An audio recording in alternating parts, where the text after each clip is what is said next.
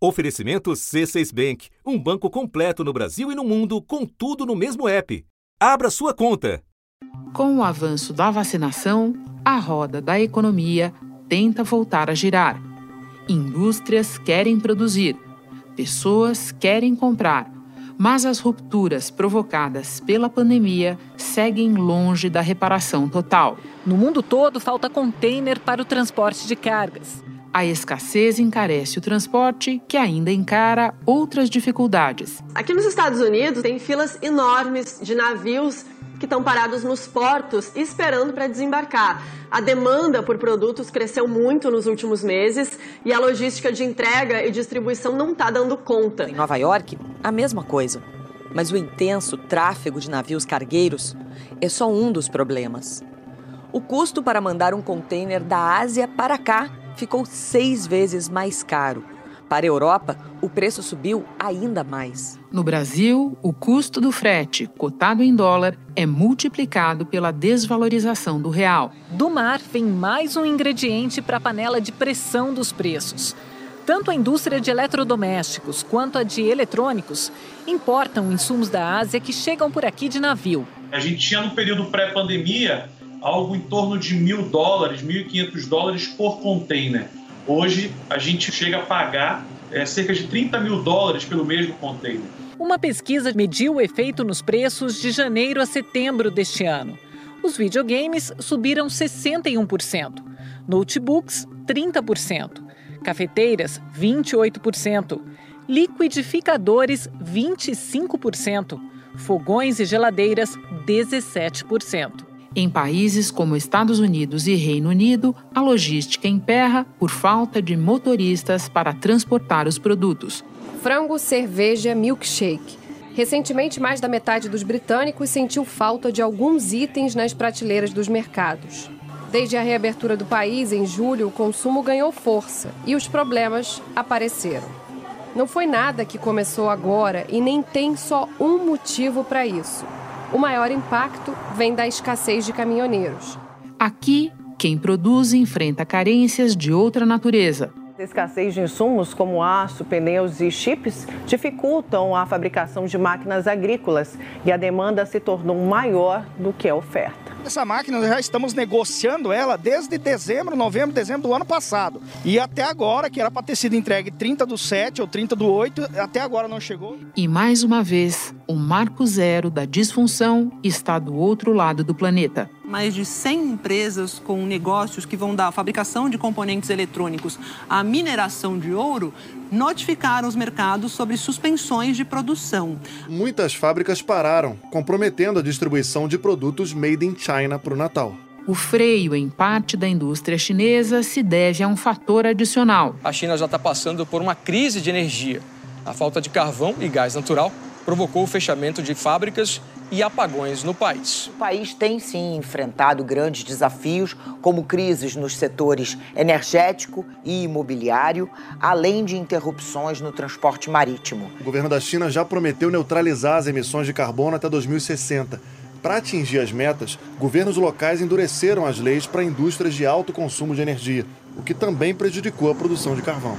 A reabertura pressiona o fornecimento de energia também em outras regiões. Aqui na Europa, a recuperação da economia e a proximidade do inverno deixa nas alturas o preço do gás para a produção de energia elétrica. A Itália, por exemplo, anunciou que a conta de luz vai ficar quase trinta por cento mais cara. No Brasil, o problema é outro elemento, a água. A usina hidrelétrica de Itaipu, no Paraná, pode fechar o ano com a menor geração de energia dos últimos vinte e seis anos. E essa redução tem impacto no bolso do consumidor. A justificativa da direção da hidrelétrica de Itaipu para essa queda na produção de energia vem do A N S, o Operador Nacional do Sistema Elétrico. A ordem foi gerar menos energia e deixar a água guardada aqui no reservatório para um momento ainda mais crítico. Causas diferentes, um efeito em comum, a escalada dos preços. Porque a escassez de suministro de gás natural ha disparado os preços na Europa. The White House has been forced to confront inflation, as the prices of everything from groceries to gasoline are on the rise. Da inflação nos Estados Unidos, né? A inflação por lá subiu seis vírgula dois por cento nos últimos doze meses, bem menor do que o registrado no Brasil. Só que para eles esse é o maior aumento de preços no país em três décadas. Segundo Biden, o maior vilão da inflação é o setor de energia. While in Japan, producer price inflation has hit its highest level in more than forty years as a result of high commodity and fuel prices. Na Alemanha, em setembro, a alta para o consumidor foi a maior em vinte e oito anos. Na China e no Japão, a taxa para o produtor acelerou no ritmo mais forte em décadas. Da redação do G um, eu sou Renata Lopretti e o assunto hoje é inflação global. Origens, consequências para a recuperação pós-pandemia e particularidades do fenômeno no Brasil. Neste episódio, eu converso com Otaviano Canuto, diretor do Centro para Macroeconomia e Desenvolvimento em Washington. Ele foi diretor executivo do Fundo Monetário Internacional e do Banco Mundial e vice-presidente do Banco Interamericano de Desenvolvimento, o B I D. Antes falo com André Braz, pesquisador do Instituto Brasileiro de Economia, da F G V. Terça-feira, dezesseis de novembro. André, nós mostramos no início deste episódio que a inflação é uma realidade em vários países neste momento. Mas no Brasil, ela é mais violenta e também tem algumas características específicas. Pode começar explicando em que a inflação é nossa, é amarelinha? Pois é, a inflação é amarelinha em alguns aspectos, né? Existem algumas semelhanças quando a gente fala de matriz energética, né? É, aqui no Brasil nós tivemos uma crise hídrica, estamos passando por ela ainda, que encareceu muito o custo de geração de energia. É, há, está em vigor uma bandeira tarifária atípica, que é a bandeira de escassez, que encareceu ainda mais a energia. Desde o dia primeiro de setembro está em vigor uma nova bandeira tarifária na conta de luz, chamada de bandeira da escassez hídrica. A taxa extra de quatorze reais e vinte centavos para cada cem quilowatts-hora deve continuar até abril do ano que vem. E ela é custo para prestação de serviços e produção industrial. Então, à medida que passamos por essa crise e temos que conviver com uma energia mais cara, mais cara, ela cria um espalhamento maior das pressões inflacionárias. A China também está vivendo algo parecido, só que a matriz energética deles é um pouco diferente, né? A questão do carvão. Mas aí é, é, é uma coincidência, né? A questão aqui está mais associada à pouca sorte, à falta de chuvas, né, que afetou o nosso país. Especialistas avaliam que o governo demorou a admitir a gravidade da falta de chuvas e a tomar medidas efetivas contra a crise energética. Na opinião de especialistas, elas já deveriam ter sido adotadas há pelo menos três meses. Segundo eles, o resultado dessa demora é agora enfrentarmos um risco muito maior de falhas no fornecimento de energia. E isso também afetou a parte agropecuária. Então, algumas culturas aqui foram mais afetadas, como a parte de cana-de-açúcar, milho, café. E isso ajudou a encarecer alguns itens da cesta básica, né? O milho encareceu a carne de frango, a cana encareceu o açúcar e o etanol, que aí se desdobra no setor energético. O café também é um item de cesta básica. Então, é, a nossa inflação aqui desafia o, aquela parte da população que foi mais afetada pela pandemia, que são os menos favorecidos. Então, nós tivemos como vilões da inflação em dois mil e vinte os alimentos. Esse ano, eles não são os únicos vilões, mas eles, eles também figuram como uma, ponta, uma parte importante de avanço da inflação em dois mil e vinte e um. E isso, é, conjugado com desemprego alto, pela, pela pouca atividade econômica que nós temos, já configura aí um cenário desafiador para o brasileiro, né? E é um cenário que a gente... É, está com um pouco mais de dificuldade de sair. André, nesse cenário, como você avalia as seguidas altas na taxa básica de juros promovidas pelo Banco Central para tentar conter a escalada da inflação? O principal instrumento aqui de combate à inflação é a, é a, é a Selic, a política monetária, via aumento de taxa básica de juros, mas é uma inflação de oferta, é, não, é, não é, é uma inflação regida pelo aumento de custos, né? Não é uma inflação de demanda. E o aumento de juros agora é, com a falta da âncora fiscal, é, é mais desafiador, tem sua amplitude, sua eficiência reduzida, é, e isso pode fazer com que a inflação é, permaneça aí como um desafio por um período mais longo que a gente imagina. E a gente vê isso acompanhando a expectativa de inflação que é publicada lá pelo Boletim Focus. Então, a gente via apenas é, mexendo na inflação é, de dois mil e vinte e um inicialmente, mas aí começou a haver uma modificação na expectativa de dois mil e vinte e dois. Isso já, mostra, já apresentava é, uma desancoragem da expectativa, já era uma, uma forma de a gente ver como os agentes econômicos já não estavam acreditando que o Banco Central seria capaz de levar a inflação para a meta, né? E isso continua, porque apesar de dois mil e vinte e um já estar praticamente no fim, as de dois mil e vinte e três também começam a se movimentar. Então, a, a única saída seria a gente ter, quem sabe, uma política fiscal um pouco mais austera, pé no chão, a ponto de, com isso, diminuir as incertezas aqui domésticas, né? E atraírem, né? Convencerem agentes é, domésticos e do exterior a investirem aqui no Brasil, o que traria um alívio para o câmbio, que é uma veia de transmissão para a inflação. Então, se a gente tivesse mais credibilidade, teríamos um câmbio, quem sabe, mais estável e também menos inflação. E aí a política monetária talvez não tivesse que ser tão austera quanto ela é, pretende ser para conter uma inflação que é difícil, dada a natureza desse fenômeno no momento. É importante a gente lembrar, nesse contexto que você coloca, André, que da parte eh, do governo nós não temos nenhum indicativo de contenção do lado fiscal nesse momento, né? Agora, para terminar, André, eu te pergunto, naquela eterna discussão sobre o caráter transitório ou sustentado da inflação, a maioria dos economistas acha que, no caso brasileiro, ela ela está bastante sustentada. Você enxerga no horizonte de dois mil e vinte e dois o momento em que a alta de preços começaria a arrefecer? Sim, a gente tem uma expectativa de inflação menor para o ano que vem, mas a inflação vai continuar fora da meta. A inflação desse ano, pelo menos cinquenta por cento dela, foi graças ao aumento da energia e dos combustíveis. A gasolina teve maior impacto individual na inflação. Subiu três vírgula um por cento, a sexta alta seguida. Em doze meses, o preço da gasolina já aumentou quase quarenta e três por cento. A inflação também foi maior no grupo habitação. A energia elétrica voltou a subir em outubro, embora em ritmo menor que em setembro. Desses cinquenta por cento, uma parte pode arrefecer a partir de maio do ano que vem, porque há uma promessa da agência reguladora de que essa bandeira de escassez vigora até abril, e a partir de maio nós teríamos uma bandeira tarifária menos onerosa ou não cobrança adicional de bandeira.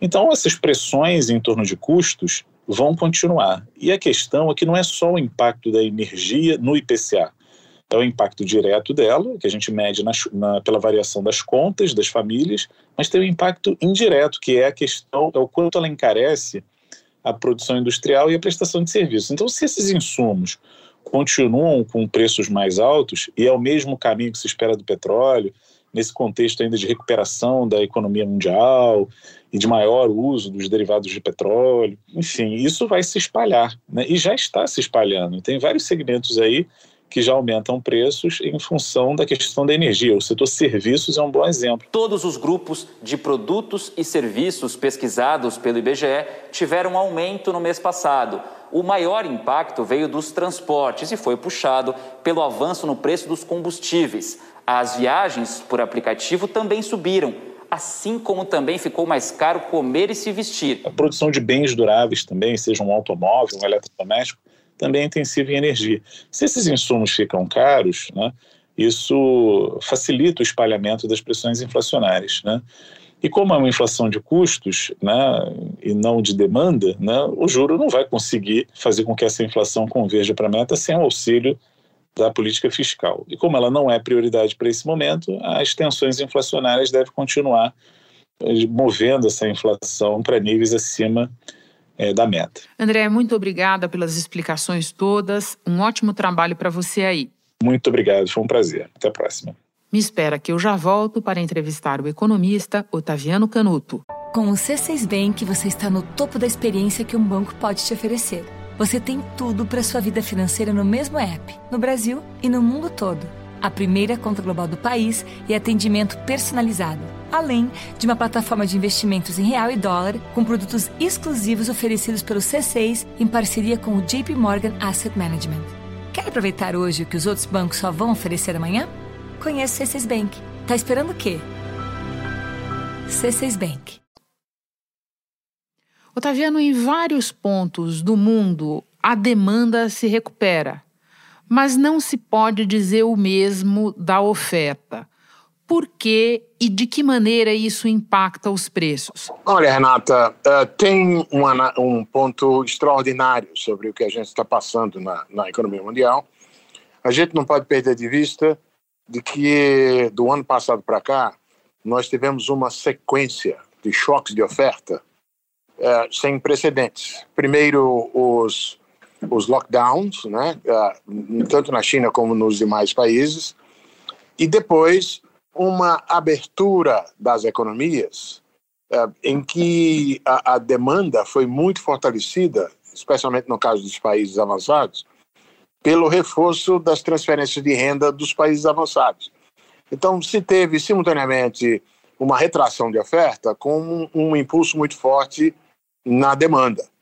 Isso acabou se desdobrando, entre outras coisas, primeiro, na carência de, de insumos e, segundo, depois, nos congestionamentos na, na, nos transportes, né? Importa muito aí a mudança na composição da demanda que ocorreu durante a pandemia, em que as pessoas, nos países avançados, principalmente, com renda mantida e sem eh, gastar recursos com serviços intensivos em contato pessoal, aumentaram brutalmente a demanda por produtos eletrônicos domésticos, por exemplo, com uma, uma carga enorme de demanda por componentes, como foi o caso dos semicondutores. Uma peça pequena, mas sem ela, celulares não funcionam, carros novos não andam.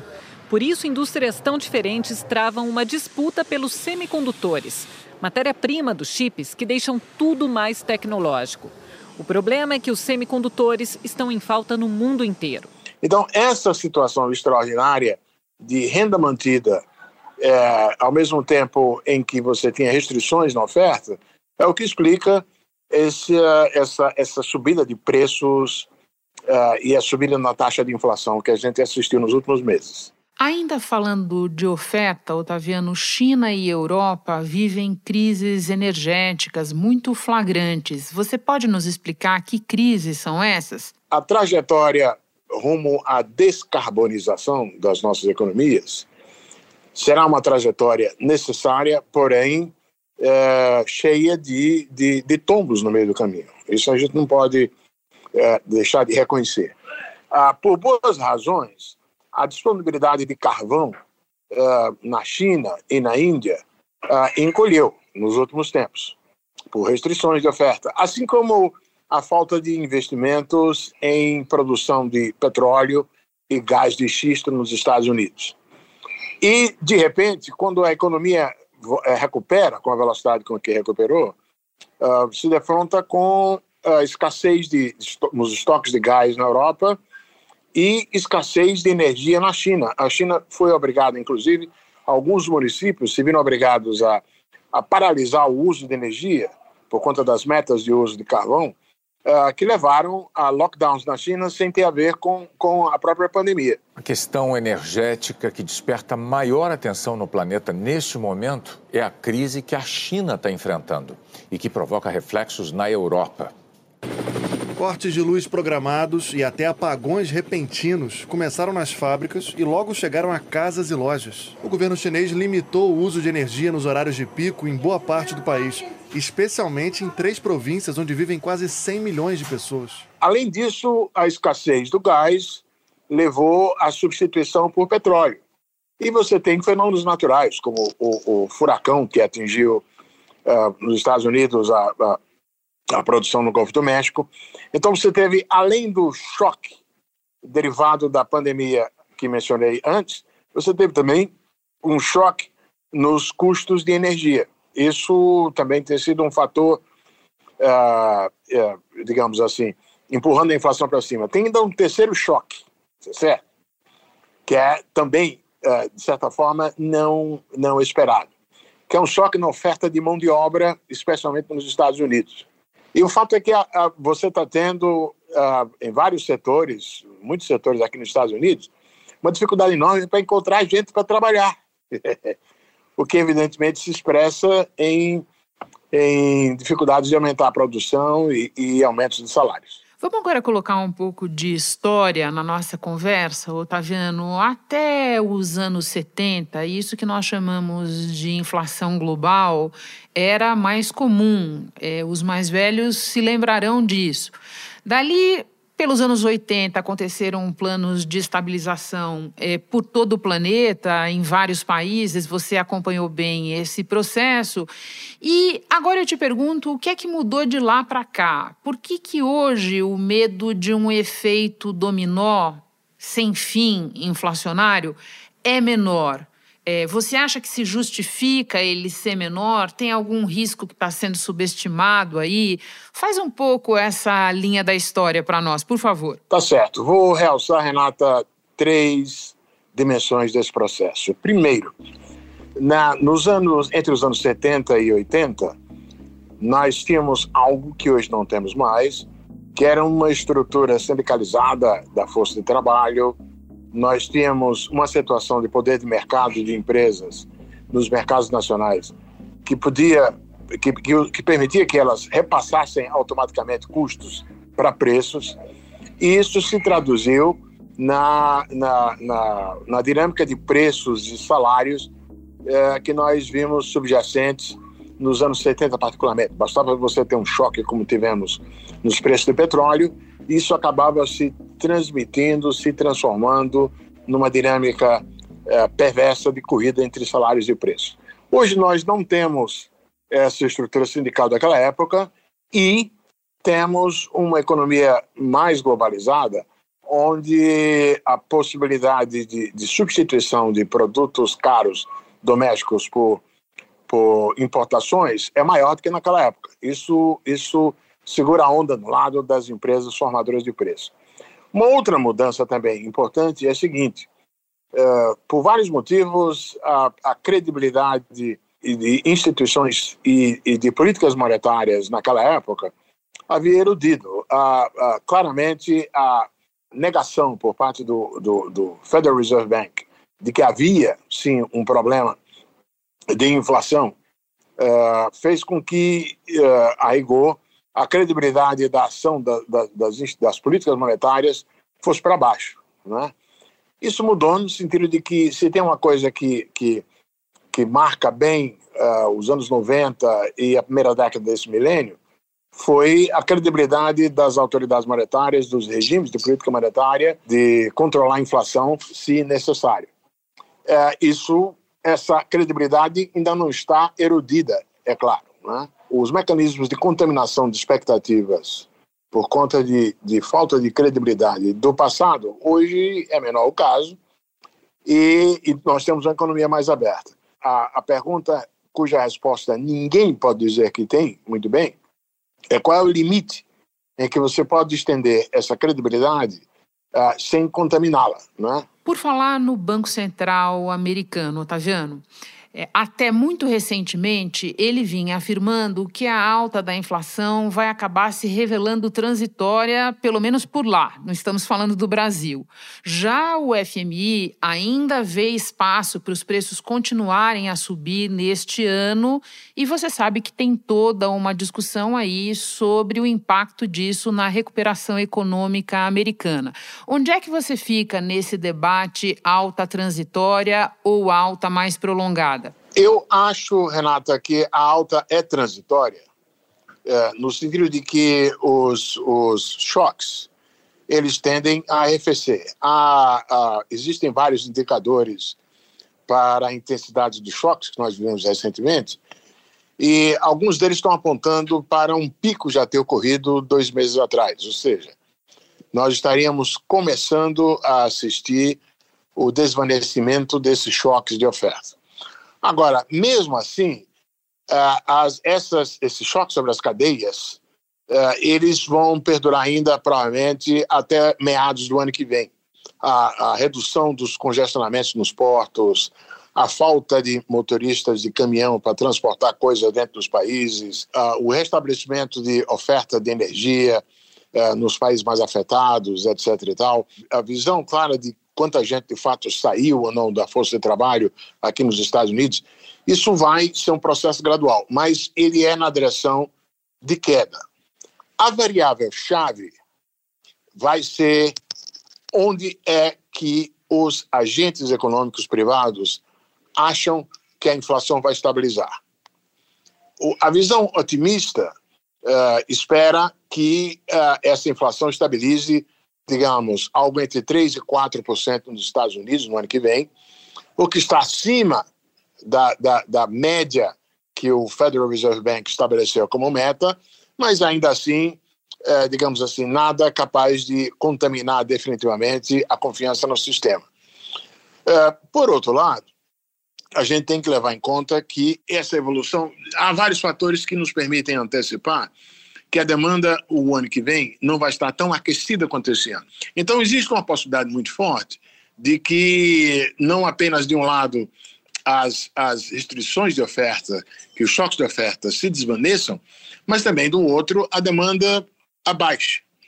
Então, você correria o risco, se fosse apertar demais de repente agora, de um ano que vem ter uma economia com menos demanda e com mais oferta, e, portanto, um grau de recessão. Eu me alinho, eh, pessoalmente, em favor da percepção daqueles membros do, do board, do, do, do, do Fed, que acham que há espaço para esperar para ver. Otaviano, além das movimentações do Banco Central americano, em que outros fatores externos nós precisamos prestar atenção porque podem ter influência sobre o comportamento da inflação aqui no Brasil? É o outro componente gigantesco da economia global que nos afeta, que é a China.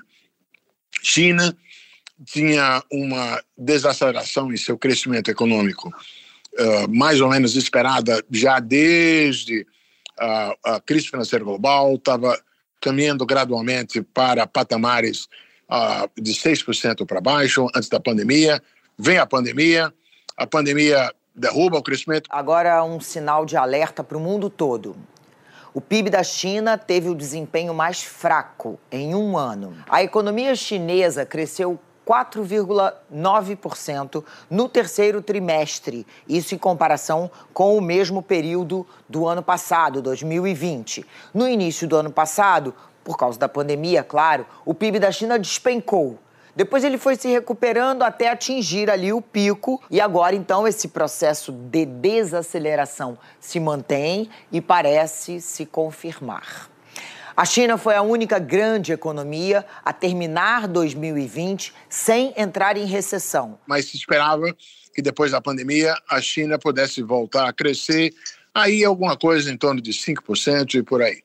O problema é que a... a parte dessa desaceleração gradual da China desde a crise financeira global foi por conta do boom uh, de propriedades imobiliárias, né?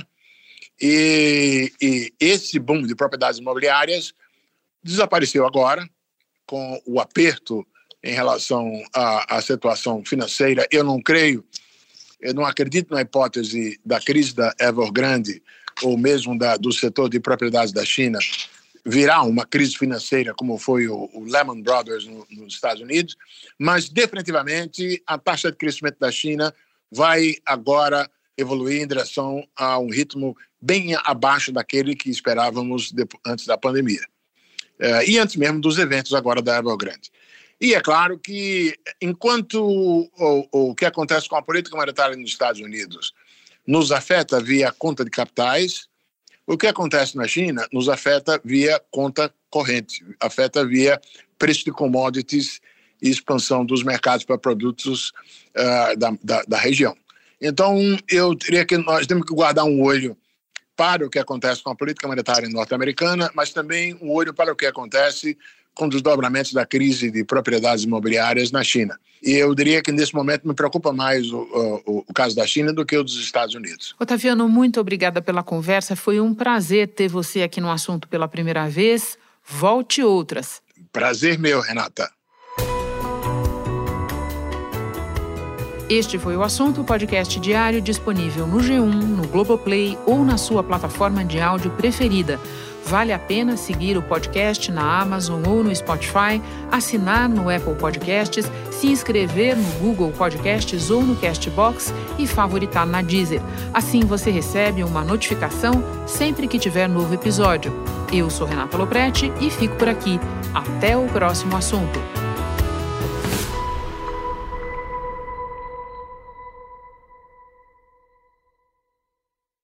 Você no topo da experiência financeira que um banco pode oferecer. Escolha um banco completo no Brasil e em qualquer lugar do mundo. Abra sua conta no C seis Bank.